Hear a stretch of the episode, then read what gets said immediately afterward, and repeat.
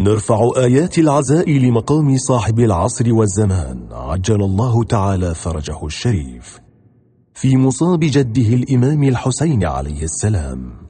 شبكة المنير تقدم لكم محاضرة سماحة الحجة السيد منير الخباز دام عطاؤه في الليلة السابعة من شهر محرم الحرام لعام 1441 للهجرة النبوية. وذلك في حسينية سنان بالقطيف.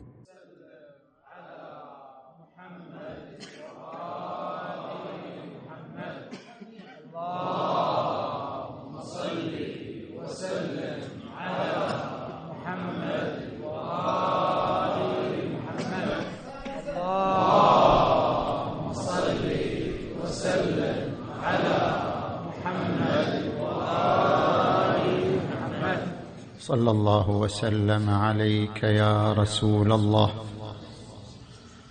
وعلى أهل بيتك المنتجبين يا ليتنا كنا معكم فنفوز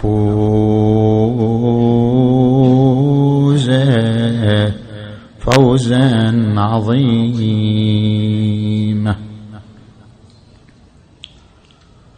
أعوذ بالله من الشيطان الغوي الرجيم. بسم الله الرحمن الرحيم. وأنزل الله عليك الكتاب والحكمة وعلمك ما لم تكن تعلم. وكان فضل الله عليك عظيما. آمنا بالله صدق الله العلي العظيم.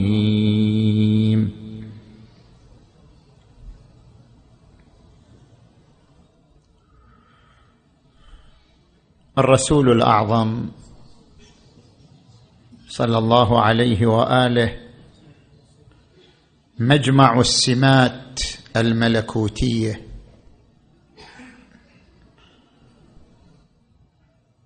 وفي حديثنا عن هذا الجانب من شخصيته العظيمة نقتصر على سمتين. وهما العلم اللدني والعصمة. فنتكلم اولا عن السمة الملكوتية الأولى وهي سمة العلم اللدني.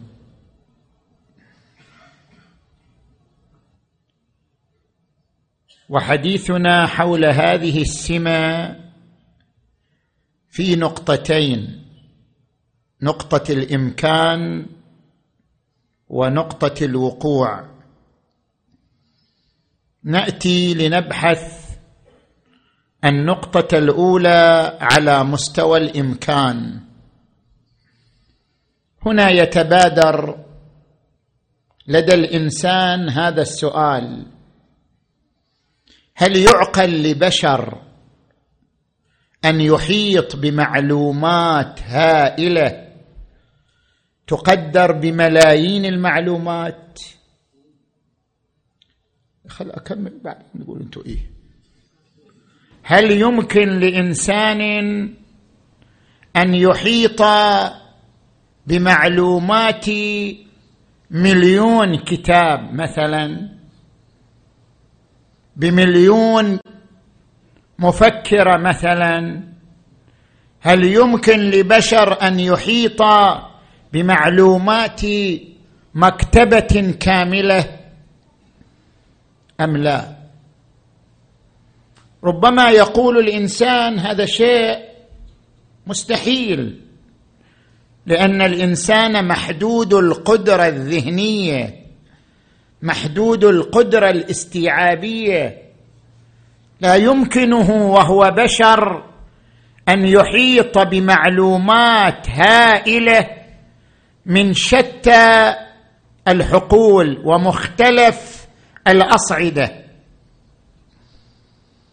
ولكن بحسب المنطق العلمي هذا أمر ممكن.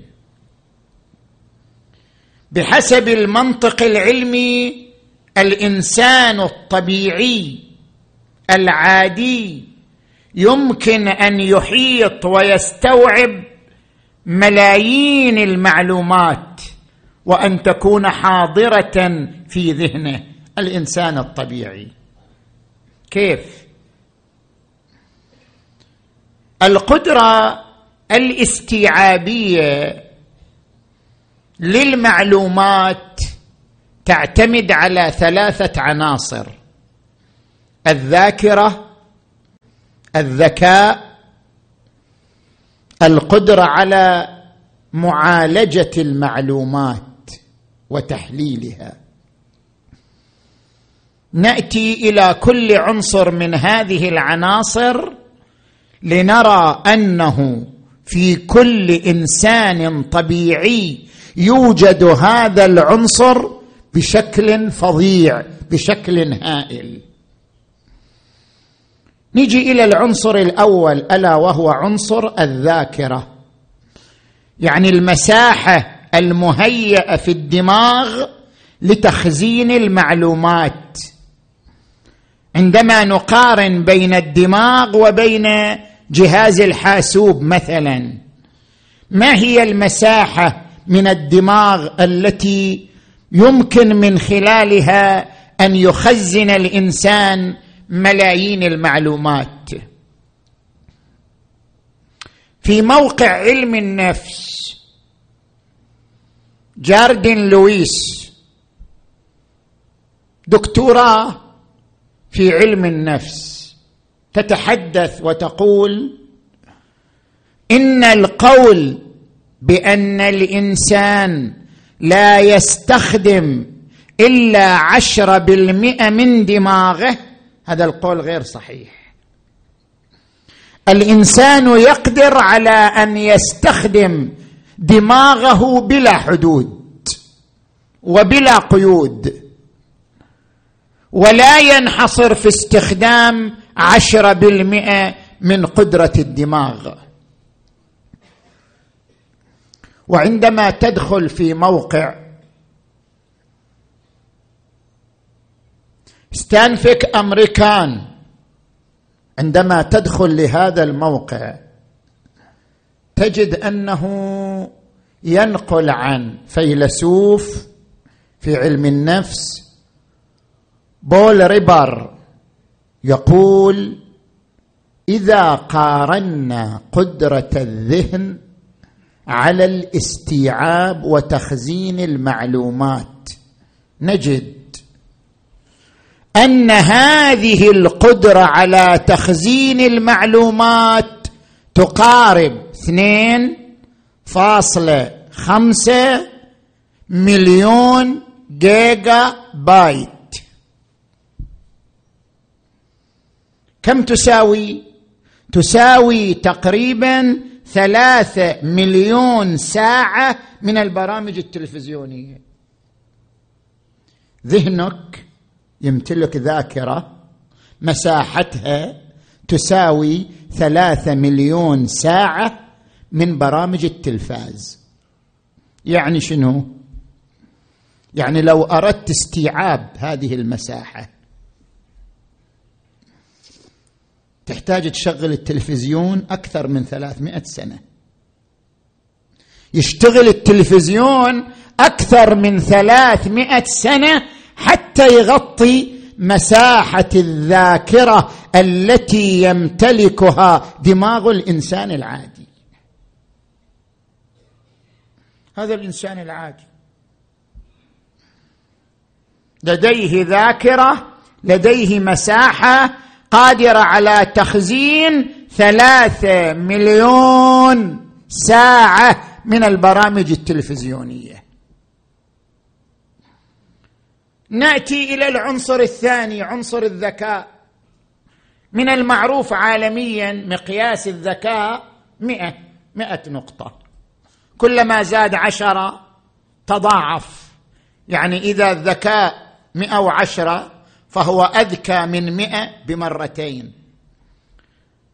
إذا درجته مئة وعشرين فهو أذكى من مئة وعشرة بمرتين. إينشتاين قدر بحسب هذا المقياس ذكاؤه بمئة وستين. وهل انتهى العالم عند اينشتاين؟ لا. أذكى رجل في العالم كما يقولون في عصرنا طبعا عصرنا الحاضر. أذكى رجل في العالم رجل أمريكي ويليام جيمس سيدس. هذا تعلم القراءة وهو ابن سنتين. بن سنتين يعرف يقرأ. وأتقن ثمان لغات وعمره ثمان سنوات. إنجليزية فرنسية لاتينية الروسيه التركية الأرمينية العبرية. أتقن ثمان لغات وعمره ثمان سنوات. تأهل لدخول الجامعة عمره تسع سنوات. قبل في هارفارد عمره أحد عشر سنة. تخرج من الجامعة عمره ستة عشر سنة. اذا الذكاء البشري لا حد له. إذا كان وجد من يتقن القراءة وهو ابن سنتين اذا يمكن أن يوجد من يتقن القراءة وهو ابن أشهر. تجي إلى العنصر الثالث. ألا وهو قدرة الدماغ على معالجة المعلومات. أيضا نرجع إلى الموسوعة البريطانية. تذكر قام عدة باحثين لقياس كمية المعلومات التي يقتدر الدماغ على معالجتها. وصلوا إلى أن دماغ الإنسان أثناء القراءة وقاعد يقرأ. في الثانية الواحدة يستطيع معالجة خمسين بت في الثانية الواحدة. هذا رقم صغير بالنسبة لما ترفضه الحواس. الحواس إيش قد تعطي للدماغ؟ الحواس تعطي للدماغ في كل ثانية أحد عشر مليون بت. والدماغ نفسه اللي قاعد يستورد قاعد يستقبل لديه مئة مليار خلية. يعني هو قادر في الثانية في الثانية على القيام بمئة مليار عملية. صور الذهن البشري شنو؟ هذا الإنسان الطبيعي العادي.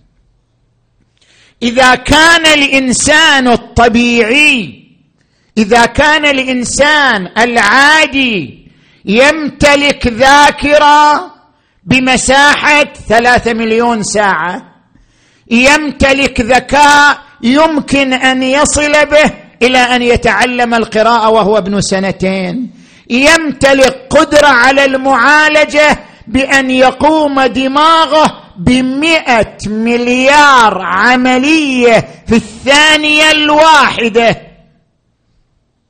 ولو كان أغلب هذه العمليات في منطقة اللاوعي إلا أن ما هو في منطقة الوعي بالملايين أيضا.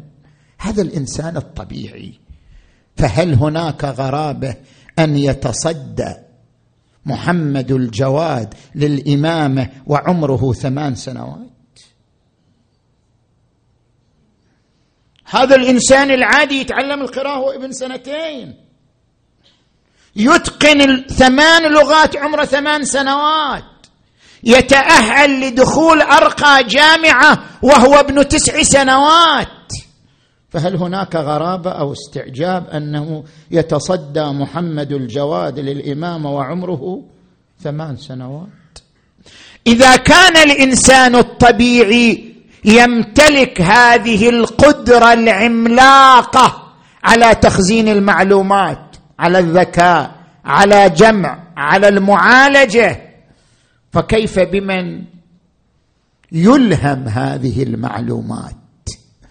ويتلقى هذه المعلومات عن طريق الإلهام والإحياء والإيحاء. اذا بالنتيجة على مستوى الإمكان واحد يقول يمكن طبعا يمكن. يمكن للبشر أن يحمل مليون معلومة أن يحمل معلومات مليون كتاب. يمكن للبشر ذلك مو شيء صعب. فعلى مستوى الإمكان وجود العلم والإحاطة والاستيعاب للمعلومات الهائلة التي لا حد لها أمر ممكن. نجي إلى النقطة الثانية على مستوى الوقوع. ما هو دليلنا على أن محمدا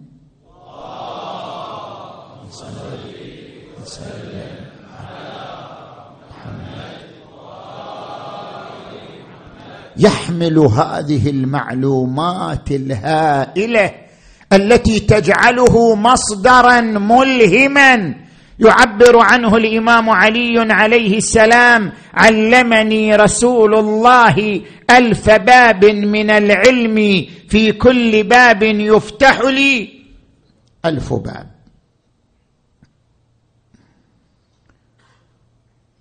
لنقرأ قوله تعالى ونزلنا عليك الكتاب تبيانا لكل شيء وهدى ورحمة وبشرى للمسلمين. خلينا نحلل الآية المباركة. ما معنى كل شيء؟ يعني شنو يعني تبيانا لكل شيء؟ وفي أي قسم من القرآن يوجد تبيان كل شيء. سؤالان نريد أن نجيب عنهما. السؤال الأول ما معنى كل شيء؟ خلينا إحنا بنصغر الدائرة ما بنقول كل شيء في السماوات وكل شيء في الأراضين وكل شيء لا بنصغر الدائرة. بنقول ونزلنا عليك الكتاب تبيانا لكل شيء مما يرتبط بهدف الرسالة على الأقل. يعني القرآن مشتمل على كل شيء يرتبط بهدف الرسالة.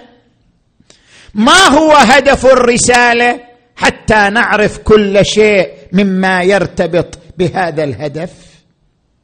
هدف الرسالة يحدده القرآن الكريم. لقد أرسلنا رسلنا بالبينات وأنزلنا معهم الكتاب والميزان ليقوم الناس بالقسط.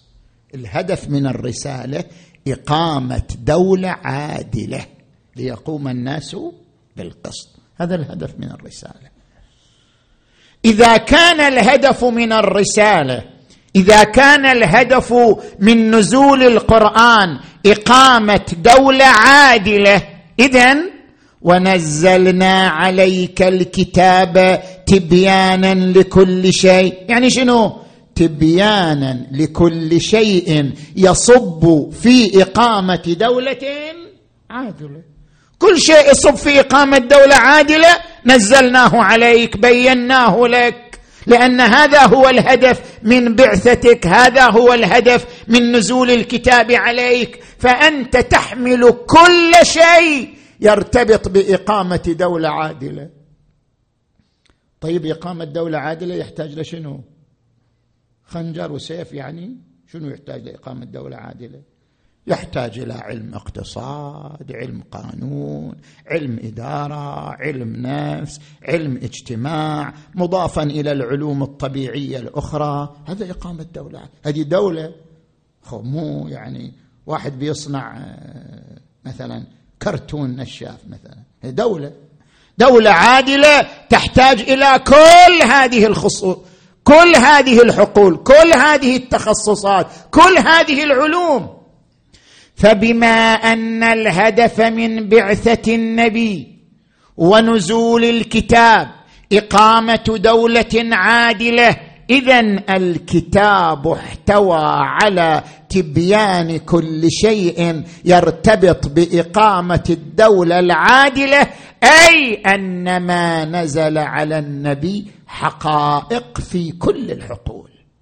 حقائق في علم الاقتصاد حقائق في علم الإدارة حقائق في علم النفس حقائق في علم الاجتماع. تبيان كل شيء يرتبط بإقامة الدولة العادلة. نجي إلى السؤال الثاني. طيب إحنا من نقرأ القرآن ما نشوف كل شيء؟ نحن عندما نقرأ القرآن ونتناول القرآن ما نجد تبيان كل شيء؟ كيف القرآن يقول ونزلنا عليك الكتاب تبيانا لكل شيء وهدى ورحمه وبشرى للمسلمين. اي معنى للقران يحتوي على تبيان كل شيء؟ القرآن له وجودان وجود مادي ألفاظ حروف تقرأ وتكتب هذا يسمى الوجود المادي للقرآن. وهذا اللي إحنا نوصل إليه. إحنا ما نصل إلا إلى الوجود المادي من القرآن. هذه الحروف هذه الكلمات. لذلك نحن نقول لا نرى كل شيء. وهناك وجود آخر للقرآن. الوجود المعنوي الوجود المضموني وجود الحقائق. شوف القرآن عبر بآيتين. عبر بآية عن الوجود المادي عبر بآية عن الوجود المعنوي. عندما تحدث عن الوجود المادي قال إنا جعلناه قرانا عربيا. لعلكم تعقلون. قرآن العربي يعني هذا الوجود المادي الحروف التي وصلت إلينا. وهذا الذي نحن نصل إليه.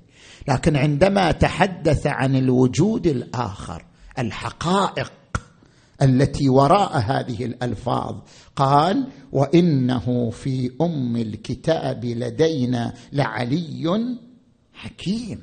هو في أم الكتاب يختلف عنه في هذه الحروف وفي هذه الألفاظ. وإنه في أم الكتاب لدينا لعلي حكيم. لاحظ القرآن عندما يقول لو أنزلنا هذا القرآن على جبل لرأيته خاشعا متصدعا من خشية الله متى يتصدع الجبل؟ يتصدع بالوجود المادي للقرآن لو بالوجود المعنوي. طبعا بالوجود المعنوي الا انت تاخذ القرآن بوجود المادي تخليه على الجبل ما يتصدع. اذا هناك وجود آخر للقرآن لو نزل على جبل. ذلك الوجود الآخر. لو نزل على جبل لتصدع خشية منه. لو أنزلنا هذا القرآن. يعني بوجوده المعنوي بحقائقه النورانية. على جبل لرأيته خاشعا متصدعا من خشية الله. النتيجة ما هي؟ القرآن الذي يحتوي على تبيان كل شيء. ليس هو هذا الوجود المادي الذي وصل إلينا بل هو الوجود المعنوي الذي تلقاه النبي الأعظم بقلبه. نزل به الروح الأمين على قلبك لتكون من المنذرين بلسان عربي مبين. استقبله النبي بقلبه استقبل الوجود المعنوي بقلبه. لذلك الوجود المعنوي للقرآن يشتمل على شفرات رموز تتحدث عن حقائق حقائق الاقتصاد حقائق النفس حقائق المجتمع حقائق القانون حقائق الإدارة. القرآن بوجوده المعنوي يشتمل على الشفرات والرموز التي تعني الحقائق من كل علم يصب في إقامة دولة عادلة. اذا النبي الأعظم محمد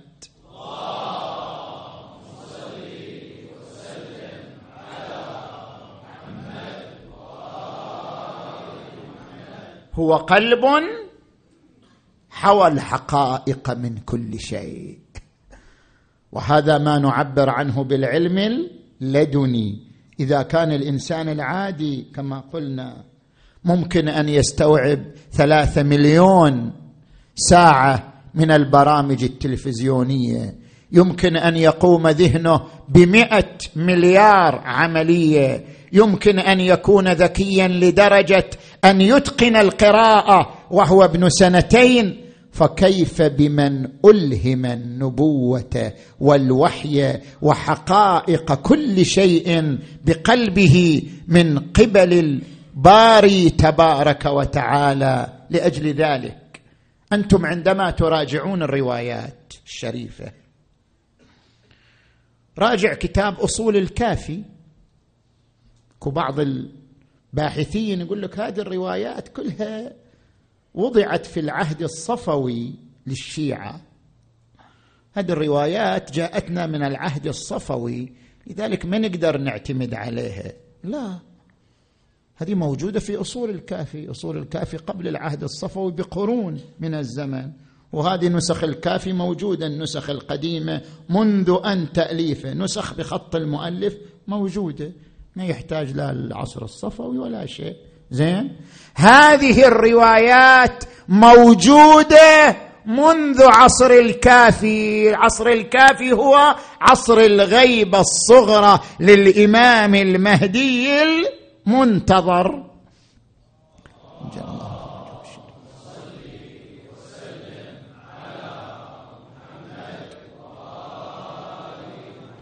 اثنان وثلاثون رواية أغلبها صحيح يتحدث عن علم النبي. النبي أنت راجع في أصولك. النبي يعلم بما كان وما يكون. النبي يعلم اللغات. النبي يعلم بما يحتاجه الناس. النبي نال اثنين وسبعين حرفا من الاسم الأعظم.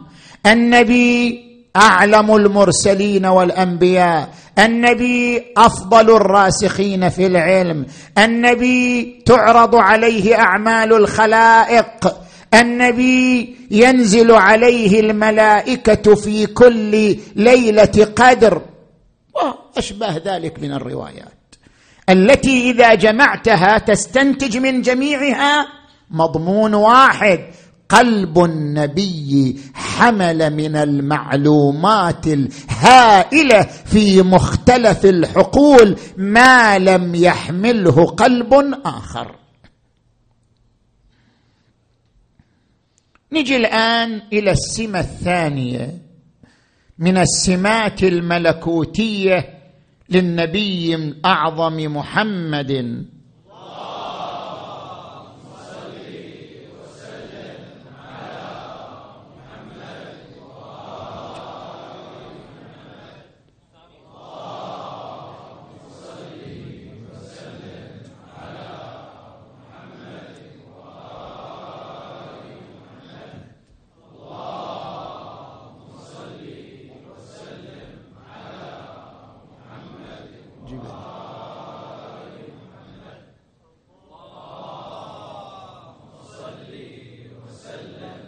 بارد بعد؟ بارد بعد.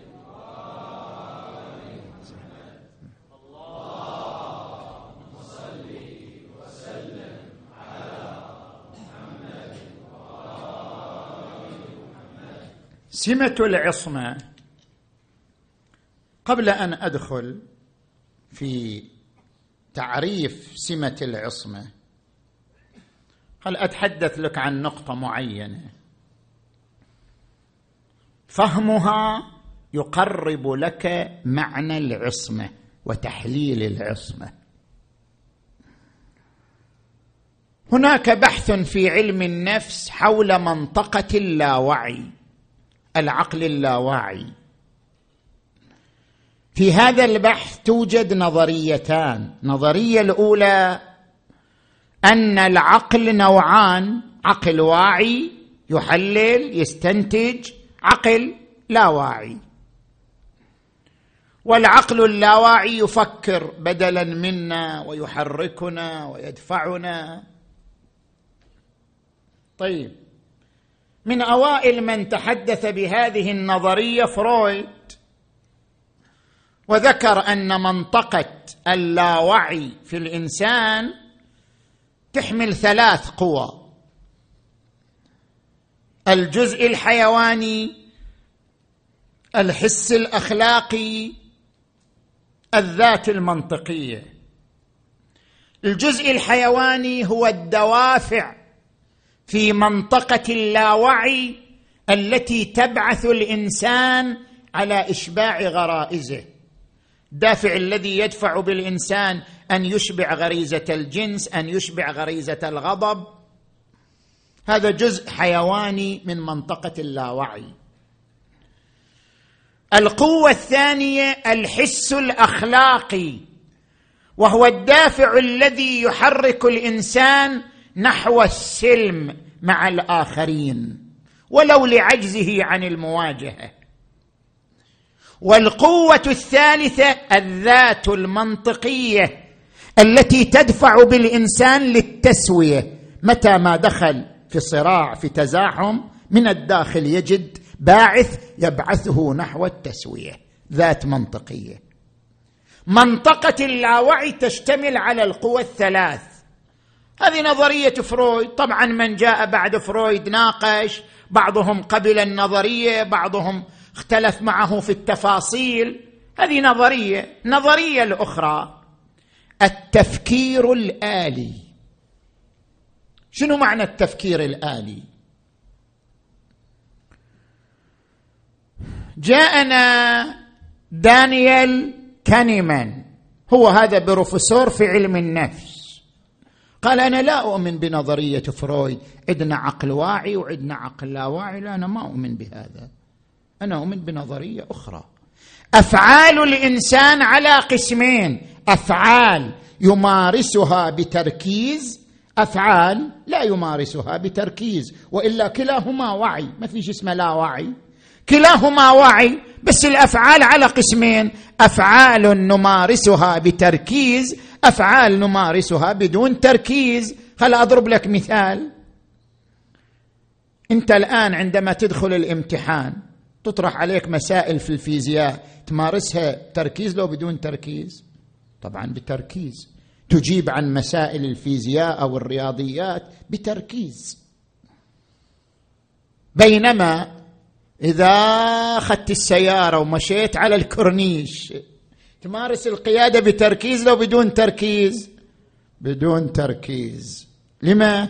لأن خلاص صار شيء عادي بالنسبة لك تسمع محاضرة وانت تقود السيارة تسمع لطمية وانت تقود السيارة تتحدث مع من معك وانت تقود السيارة. يعني تمارس العمل بلا تركيز. بس في وعي إنما تمارسه بلا تركيز. أنت الآن إذا تصلي تصلي بتركيز يعني ابدا.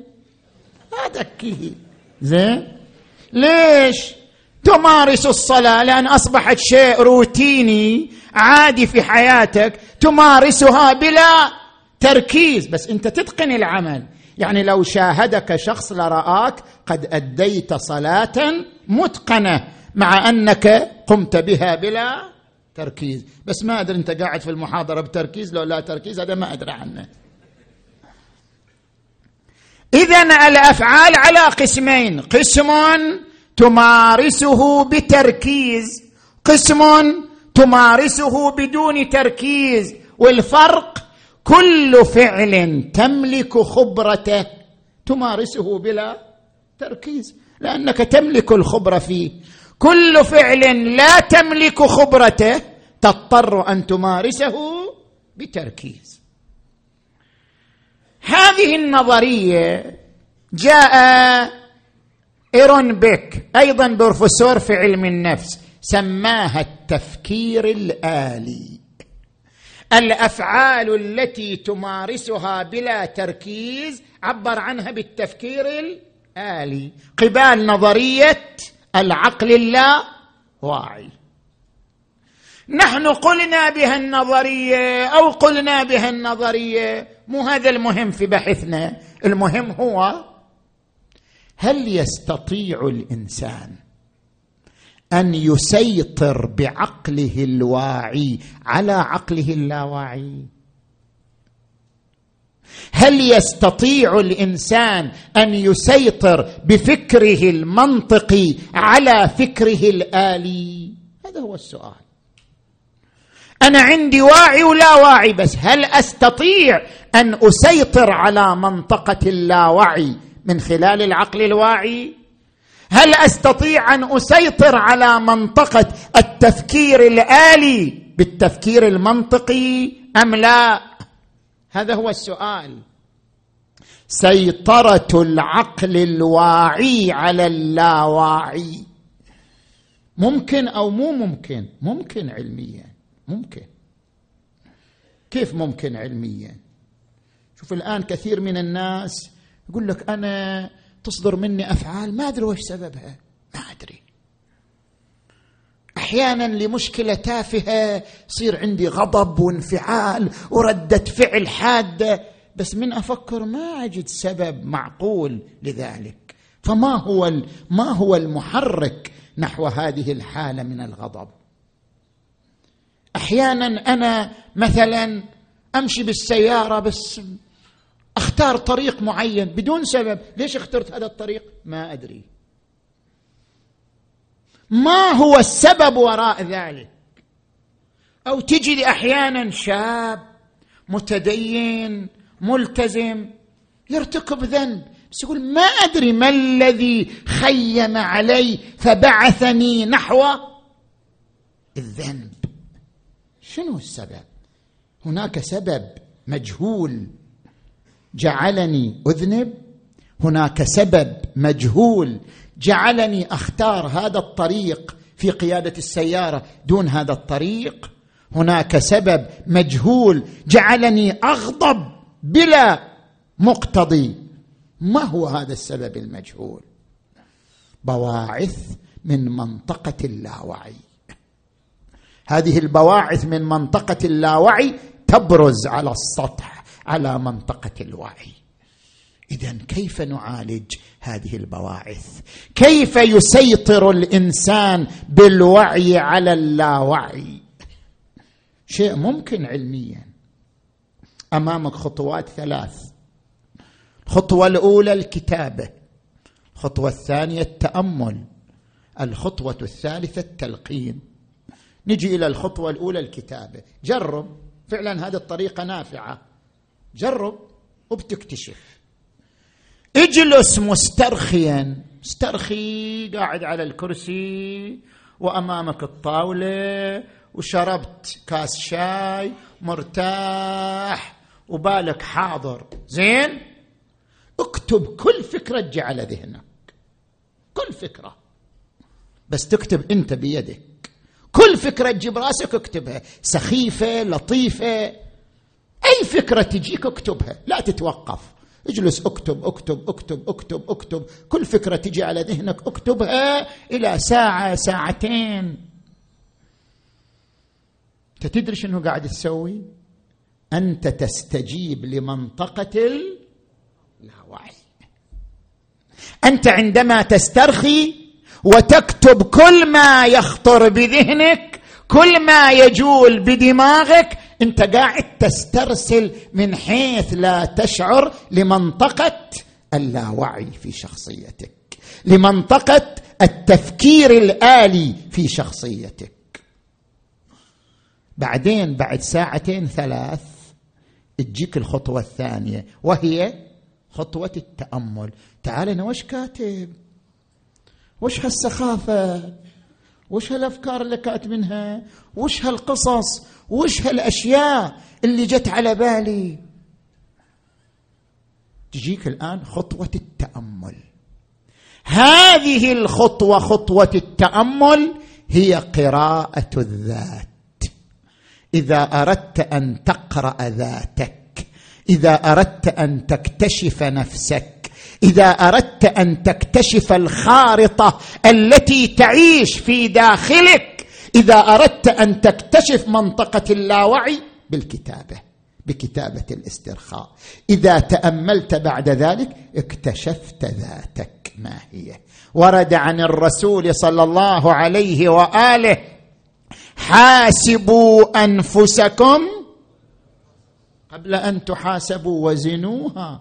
ترى مثل ما جسمك إلى وزن نفسك أيضا لها وزن. وزنها كيف أوزنها؟ بهذه الطريقة توزنها. لأنك تكتشف بواعثها تكتشف مكامنها تكتشف أسرارها بهذه الطريقة. ثم تأتيك الخطوة الثالثة ألا وهي خطوة ها الآن أنا عرفت نفسي. عرفت شنو أفكر. عرفت شنو الأسباب. فتاة جامعية مصابة بمرض الاكتئاب جاءت إلى طبيب نفسي كيف الحل؟ مصابة بمرض الاكتئاب المرض عيقها في أيام الامتحان. قال لها اكتبي أفكارك. اجلسي الصباح واكتبي. خمس ساعات سبع ساعات اكتبي. بعدين نجي نراجع المكتوب. عند مراجعة ما كتبت اكتشفت خلجات في منطقة اللاوعي هي التي كانت تبعث على الكآبة تبعث على الحزن تبعث على الضجر. من هنا تأتي الخطوة الثالثة ألا وهي خطوة الإصلاح. اذا كيف أصلح ذاتي؟ كيف أتحول إلى إنسان إيجابي؟ هنا هذه الخطوة هي خطوة سيطرة الوعي على اللاوعي من هنا نشأت فكرة العصمة. أنت الآن وصلنا إلى تقريب فكرة العصمة. شنو يعني العصمة؟ العصمة سيطرة الوعي على اللاوعي. المعصوم من يمتلك إرادة وقدرة من خلالها يسيطر عقله الواعي على منطقة اللاوعي. يسيطر تفكيره المنطقي على منطقة التفكير الآلي. من هنا تبرز العصمة. سيطرة الوعي على اللاوعي يعني أن ذهن المعصوم ذهن شنو؟ حاضر كمبيوتر حاضر. كل شيء يلتفت إليه سريعا خلال ثانية. لا يمكن أن تعبر خلجة معلومة فكرة من منطقة اللاوعي إلا ويلتفت إليها. حاضر الذهن صافي الدماغ مرآة صافية من خلالها يسيطر بعقله الواعي على عقله اللاواعي. من خلالها يسيطر بإرادته من التفكير المنطقي على التفكير الآلي. هذه تسمى بالعصمة. لذلك نأتي إلى الاستدلال على عصمة النبي المصطفى محمد.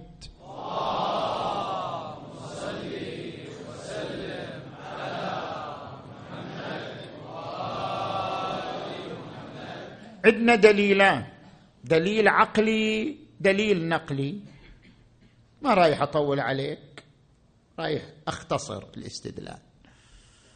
خصوصا الأخوة المساكين اللي جالسين في الأرض. أنا أقول ليلة بكرة شيلوا هالكراسي. خلوا العالم تجلس. اللي يريد يمد رجله اللي يريد كذا. كيفه؟ واللي يريد يجلس على كرسي يجي من أول الناس حتى يجلس على الكنب الموجود. يقول الجماعة اللي جالسين على الأرض يقولوا أحسنت يعني غيروا المطر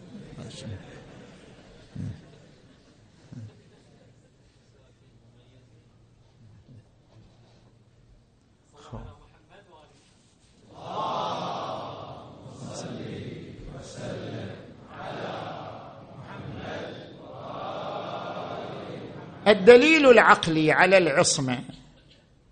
طبعا نحن نتحدث عن العصمة بالشكل الإجمالي أما العصمة التفصيلية المطلقة قد نتعرض لها في بعض الليالي القادمة.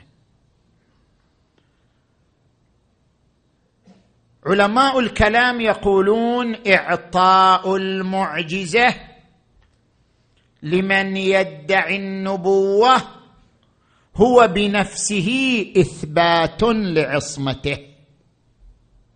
لماذا؟ لأن من يدعي النبوة؟ موسى عيسى إبراهيم. أي شخص يدعي النبوة؟ يأتي ويقول أنا نبي. ومعنى أنا نبي يعني أن كل ما يصدر مني من قول أو فعل فهو من الله. هذا معنى دعوى النبوة. كل ما يصدر مني من قول أو فعل فهو من الله. هذه هي الدعوة. فإذا أعطاه الله المعجزة مع علمه بدعواه كان إعطاء المعجزة تصديقا لكلامه. إذ لا يعقل أن يعطي المعجزة بيد من هو؟ بيد من هو؟ كاذب. شخص يدعي كذبا أنه نبي. هل يمكن أن يعطى المعجزة؟ إعطاء المعجزة بيد الكاذب هو كذب لكن كذب عملي. صح لو لا؟ واحد كاذب ومع ذلك أنا أعطيه المعجزة يعني أؤيده يعني أدعمه. إعطاء المعجزة بيد الكاذب كذب كذب عملي. وكما أن الكذب اللفظي قبيح الكذب العملي أيضا قبيح والقبيح لا يصدر من الحكيم فكيف بالحكيم المطلق تبارك وتعالى؟ اذا الله مقتضى حكمته أن لا يعطي المعجزة انسانا كاذبا. فإذا أعطى المعجزة لأحد فذلك الإنسان إنسان صادق. وهذا معنى أن إعطاء المعجزة هو بنفسه إثبات للعصمة لأنه إذا قال أنا كل ما أقول كل ما أفعل هو من الله والله يصدقه. يعني الله بعبارة أخرى يقول كل ما يصدر من هذا الإنسان من قول أو فعل فهو معصوم فيه مطابق للواقع. هذا الدليل الكلامي على أن النبي معصوم على أن النبوة مساوية للعصمة. نجي إلى الدليل النقلي. اقرأ قوله تعالى وما أرسلنا من رسول إلا ليطاع بإذن الله. هذه الآية إذا نحللها ونتأمل فيها. هذه الآية تشتمل على مقدمتين. المقدمة الأولى وما أرسلنا من رسول إلا ليطاع بإذن الله. يعني الهدف من إرسال الرسول طاعته. وهذا يعني أن كل ما يصدر من الرسول فهو طاعة. إذ كيف يأمرنا بطاعة شخص تصدر منه المعصية؟ اذا قوله الهدف من إرسال الرسول طاعته بمعنى آخر بعبارة أخرى أن كل ما يصدر من الرسول فهو طاعة لله عز وجل. ما أتاكم الرسول فخذوه وما نهاكم عنه فانتهوا. نجي إلى المقدمة الثانية. كل ما يصدر من الرسول طاعة. اللي فهمناها من المقدمة الأولى. لكن ما هو السبب؟ لماذا كل ما يصدر منه فهو طاعة؟ هل السبب خارجي؟ هل السبب داخلي؟ ما هو السبب في أن كل ما يصدر من النبي فهو طاعة؟ لازم نحدد هل هو سبب خارجي هل هو سبب داخلي.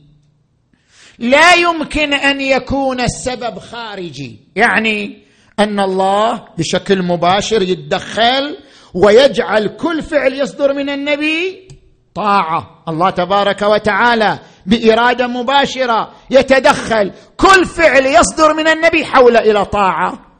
لو كان هذا هو السبب لخرج النبي عن كونه إنسانا مختارا. فقد الحرية فقد الاختيار. صار مثل الآلة. الله يحركه. كل فعل خليه طاعة. جبرا عليه وقسرا عليه. وهذا خروج عن الإرادة والاختيار. وهذا يتنافى مع القرآن الكريم. القرآن الكريم يقول لئن أشركت ليحبطن عملك. يعني أنت تقدر تشرك. القرآن الكريم يقول ولو تقول علينا بعض الاقاويل لأخذنا منه باليمين. يعني يقدر يعصي. اذا لا يمكن أن يكون إنسانا مجبورا على الطاعة.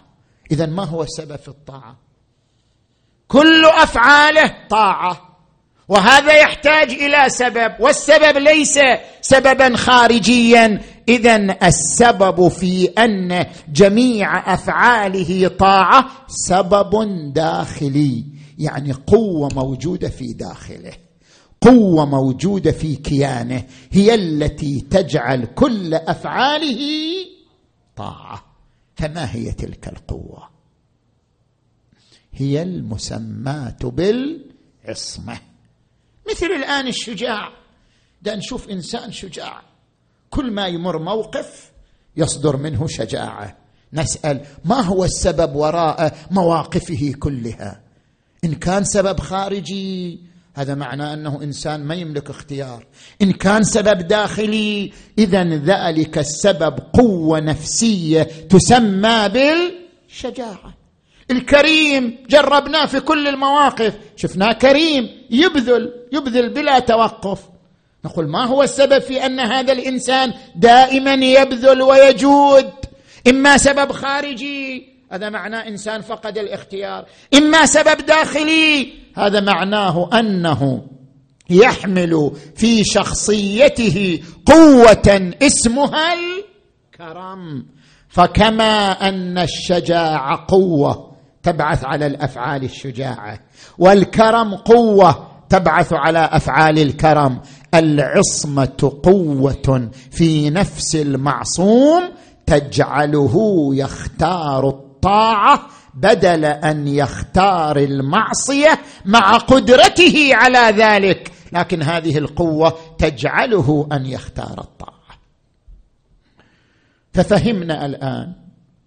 العصمة سيطرة العقل الواعي على اللاواعي. وهذه السيطرة عبارة عن قوة يعيشها هذا النبي هذا الإمام. هذه القوة تجعله يختار الطاعة بدل المعصية. لذلك أمرنا الله بطاعته. فقال وما أتاكم الرسول فخذوه وما نهاكم عنه فانتهوا. وجعل الهدف من رسالته هو الطاعة. وقال وما أرسلنا من رسول إلا ليطاع بإذن الله. العصمة مساوقه للعلم. ما يصير معصوم هو جاهل. وبما أن العصمه مساوقه للعلم العلم درجات. فالعصمه درجات أيضا. العلم كما يقسمه علماؤنا. ما في وقت أشرح النقطة أعبر بها. إلى درجات. علم اليقين عين اليقين حق اليقين صدق اليقين. كل درجة من العلم تساوي درجة من العصمة. كلا لو تعلمون يقول القرآن كلا لو تعلمون علم اليقين لترون الجحيم ثم لترونها عين اليقين. طورت درجة العلم. ويقول في آية أخرى عندما يتحدث عن رؤية الموت فيقول فأما إن كان من المقربين فروح وريحان وجنة نعيم وأما إن كان من أصحاب اليمين فسلام لك من أصحاب اليمين وأما إن كان من المكذبين الضالين فنزل من حميم وتصلية جحيم. إن هذا لهو حق اليقين أعلى الدرجات. إن هذا له حق اليقين. بعد المرتبة الآخرة ألا وهي صدق اليقين. عندما ينعكس يقينه على كل أفعاله وأعماله يعبر عنه إنسان صادق اليقين. الإنسان الصادق اليقين من ينعكس يقينه على كل حركة على كل سلوك على كل تصرف يصدر منه يعبر عنه بصادق اليقين. وهذه الكلمة مرت عليك عدة مرات. صادق اليقين. مرت عليك هذه الكلمة في أحداث يوم عاشوراء. تالله إن قطعتم يميني إني أحامي ابدا عن ديني وعن إمام. صادق اليقين. وصل إلى أعلى الدرجات. نجل النبي المصطفى الأمين. يعني هذا الصدق منه. جاي من ذاك. صدق الفرع من. صدق الأصل. نجل النبي المصطفى الأمين. هذا الإنسان الذي عرف مستوى الإمام. هذا الإنسان الذي عرف مقام سيد الشهداء. هذا الإنسان الذي عرف مستوى العصمة والعلم لدى سيد الشهداء. بذل نفسه آثر حياته كلها في سبيل سيد الشهداء أبي عبد الله. ولذلك عندما زاره الإمام الصادق زاره بهذه الكلمات العظيمة السلام عليك أيها العبد الصالح المطيع لله ولرسوله أشهد أنك مضيت على ما مضى عليه البدريون والمجاهدون في سبيل الله. إلى أن قال فنعم الأخ المواسي لأخيه. هذا هو. هذا الإنسان كانت تفتخر به أمه أم البنين. أم البنين المرأة العظيمة يكفينا في عظمتها أن أولادها شهداء أربعة بذلوا أنفسهم بين يدي الحسين وفي سبيل دينهم ومبادئهم وقيمهم هذا يكفينا في عظمة هذه المرأة الجليلة هذه المرأة الجليلة كل ما عندها في سبيل الحسين في سبيل الزهراء في سبيل آل بيت رسول الله. ولذلك يقولون لما جاء بشر بن حذلم إلى المدينة ينعى الحسين. وين راح بشر بن حذلم وقف عند بيوت الهاشميين. ينعى مقتل الحسين. ونادى يا أهل يثرب لا مقام لكم بها. يا أهل يثرب لا مقام لكم بها. قتل الحسين. فمدمعي مدرار الجسم منه بكربلاء مضرج. والرايا يا يا يا يا ياس منه على القناه يدار ما بقيت هاشمية إلا وخرجت تنادي وحسينا. بعد بعد وإذا بامرأة معصبة الرأس قالت يا بشر قف قليلا. أريد أن أسألك أريد أن أستفهم منك. من أنت؟ أنا أم البنين الأربعة. أنت أم البنين؟ بلى أنا أعطيك الأخبار. يا أم البنين عظم الله لك الأجر في عون قالت الخلف والبقاء في رأس الحسين.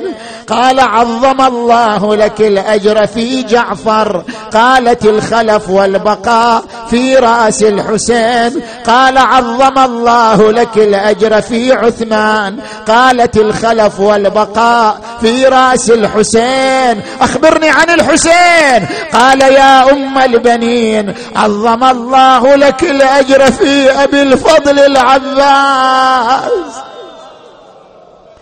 فلقد قطعوا كفيه وفضخوا يا قالت لا أريد أن تخبرني عن أحد أخبرني عن حبيبي الحسين. قال اذا اذا خذي حجرا من الأرض والطمي على رأسك. فلقد قتل الحسين. وحسينا ظلت تنادي واخجلتا أمام فاطمة الزهراء يوم القيامة تبني قبر إلى ولدها أبي الفضل وتجلس على القبر تنعى. يقولون طبت النهار وطلعت عطشان. ضامي وقلبك من لهيب العطشني. ما صار مثلك يا ضيعيني بالأخوان. ما حد فعل فعلك يا صنديد الرجاء. يقولون يا ابني ضيعت زينب وليتام. حرمة وغريبة وضايعة ما بين ظلة. بعد وم الخجالين كان زينب دخلت وحسيناه ومصيبتاه. سعد الله قلبها لو حضرت يوم عاشوره حيث أقبلت زينب بيدها الطفل الرضيع. إلى أبي عبد الله أبا عبد الله أما لهذا الطفل من شربة ماء. لقد دلع لسانه على صدره من شدة الظمأ. أما لهؤلاء الأطفال ما؟ أما لهؤلاء المساكين ما؟ قال لها ما الحيلة ما الخبر؟ ماذا أصنع؟ وقد حوصرنا ومنعنا من الماء. فأقبلت إلى أبي الفضل العباس. هذا الكفيل هذا اللي ما يريد كلمة لزينب. وقفت عليه بأبيها وقفت عليه بأمها وقفت عليه بكفالته لها فلما رآها أقبل إلى أخيه الحسين قال أخي حسين لقد ضاق صدري. وأنا أرى اليتامى يضجون العطش العطش. إذن لي في المبارزة. قال أخي إذا ذهبت يؤول جمعي إلى الشتات وتنبعث عمارتي إلى الخراب. أنا لا أستغني عنك. قال لا بد من ذلك يا أبا عبد الله. لا أستطيع أن أرى اليتامى عطاشا. أرى الأطفال عطاشا. فلما أذن له الحسين زين نادى أخي زينب. سكينة أم كلثوم اخرجنا ودعنا أبا الفاضل. خرجت النساء هذه تشمه هذه تضمه أقبلت العقيلة زينب ضمته إلى صدرها. تنادي في أمان الله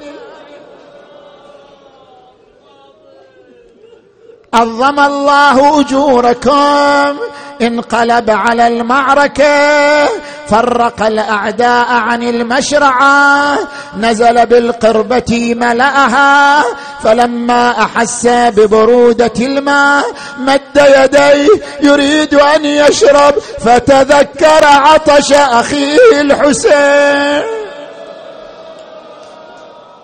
إيه أنت تحفظ الأبيات بعدها.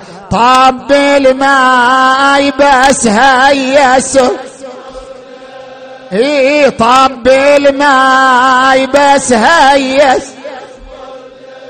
غرف غرفة ليروي عطش. تذكر لأن أخوه حسين. وذب الماي من جفة وتحت شلون اشرب وأخويا حسين؟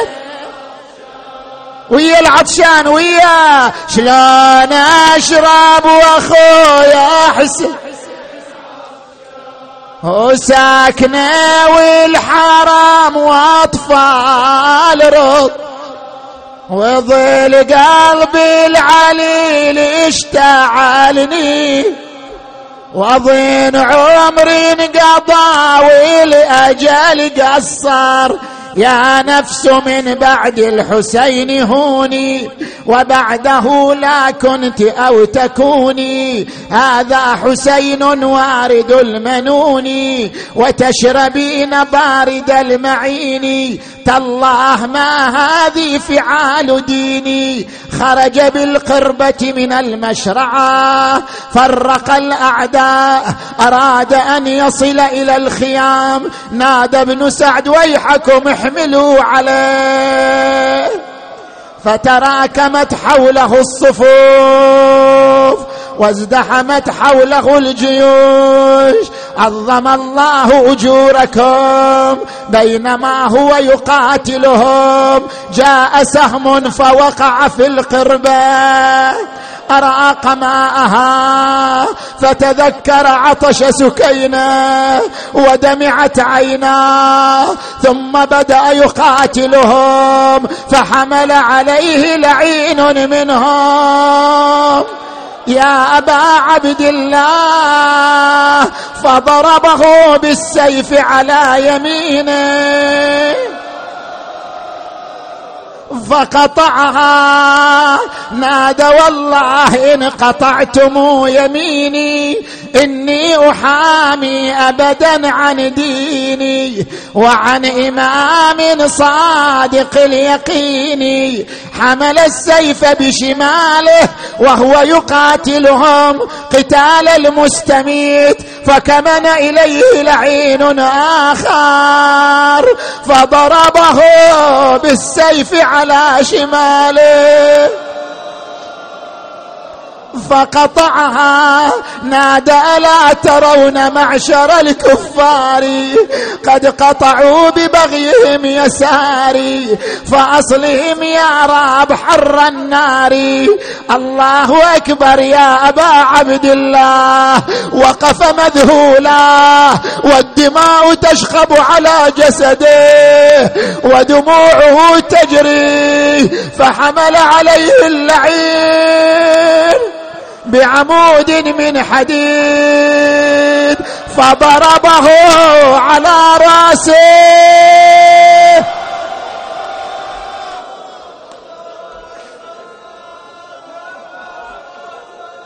فخر يخور في دمه. نادى عليك السلام أبا عبد الله. خرج الحسين من الخيمة وصل إلى جسده. مسح التراب عن جبينه. أخذ رأسه وضعه في حجره. فقام أبو الفاضل ورمى برأسه على الأرض. قال أخي عباس لماذا إذا وضعت رأسك في حجري رميت به على الأرض؟ قال أخي حسين أنت الآن تضع رأسي في حجرك وبعد ساعة من يضع رأسك في حجره وعزم أن يحمله إلى الخيمات. قال لا يا أبا عبد الله يقل حسين خليني بمكاني. يقول حسين خليني بمكاني. يقول ليش يا زهرة زماني؟ يقول واعد سكنة تراني. ثم انحنى عليه وهو ينادي بلسان الحيال يا خويا انكسر ظهري ولا صرت مركز يا خويا الكل. يا خويا استوحدوني بعدك. على واحد علي اليوم ينغى يا خويا العالم قل لي وين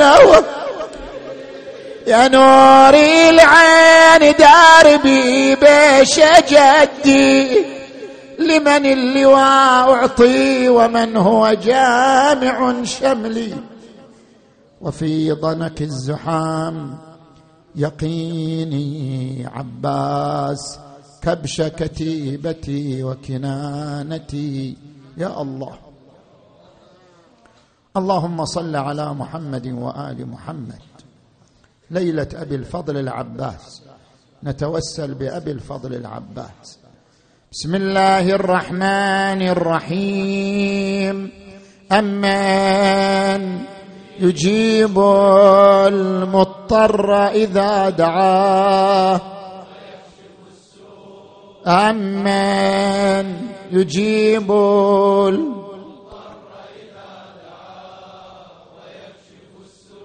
أمن يجيب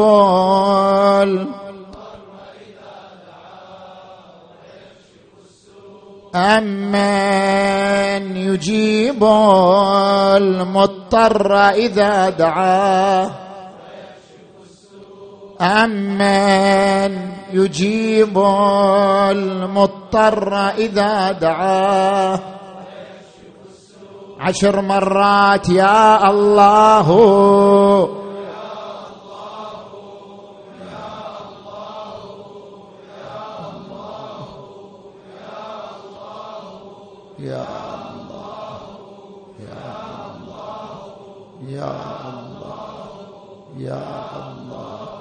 يا الله اللهم باسمك العظيم الأعظم الأعز الأجل الأكرم يا الله.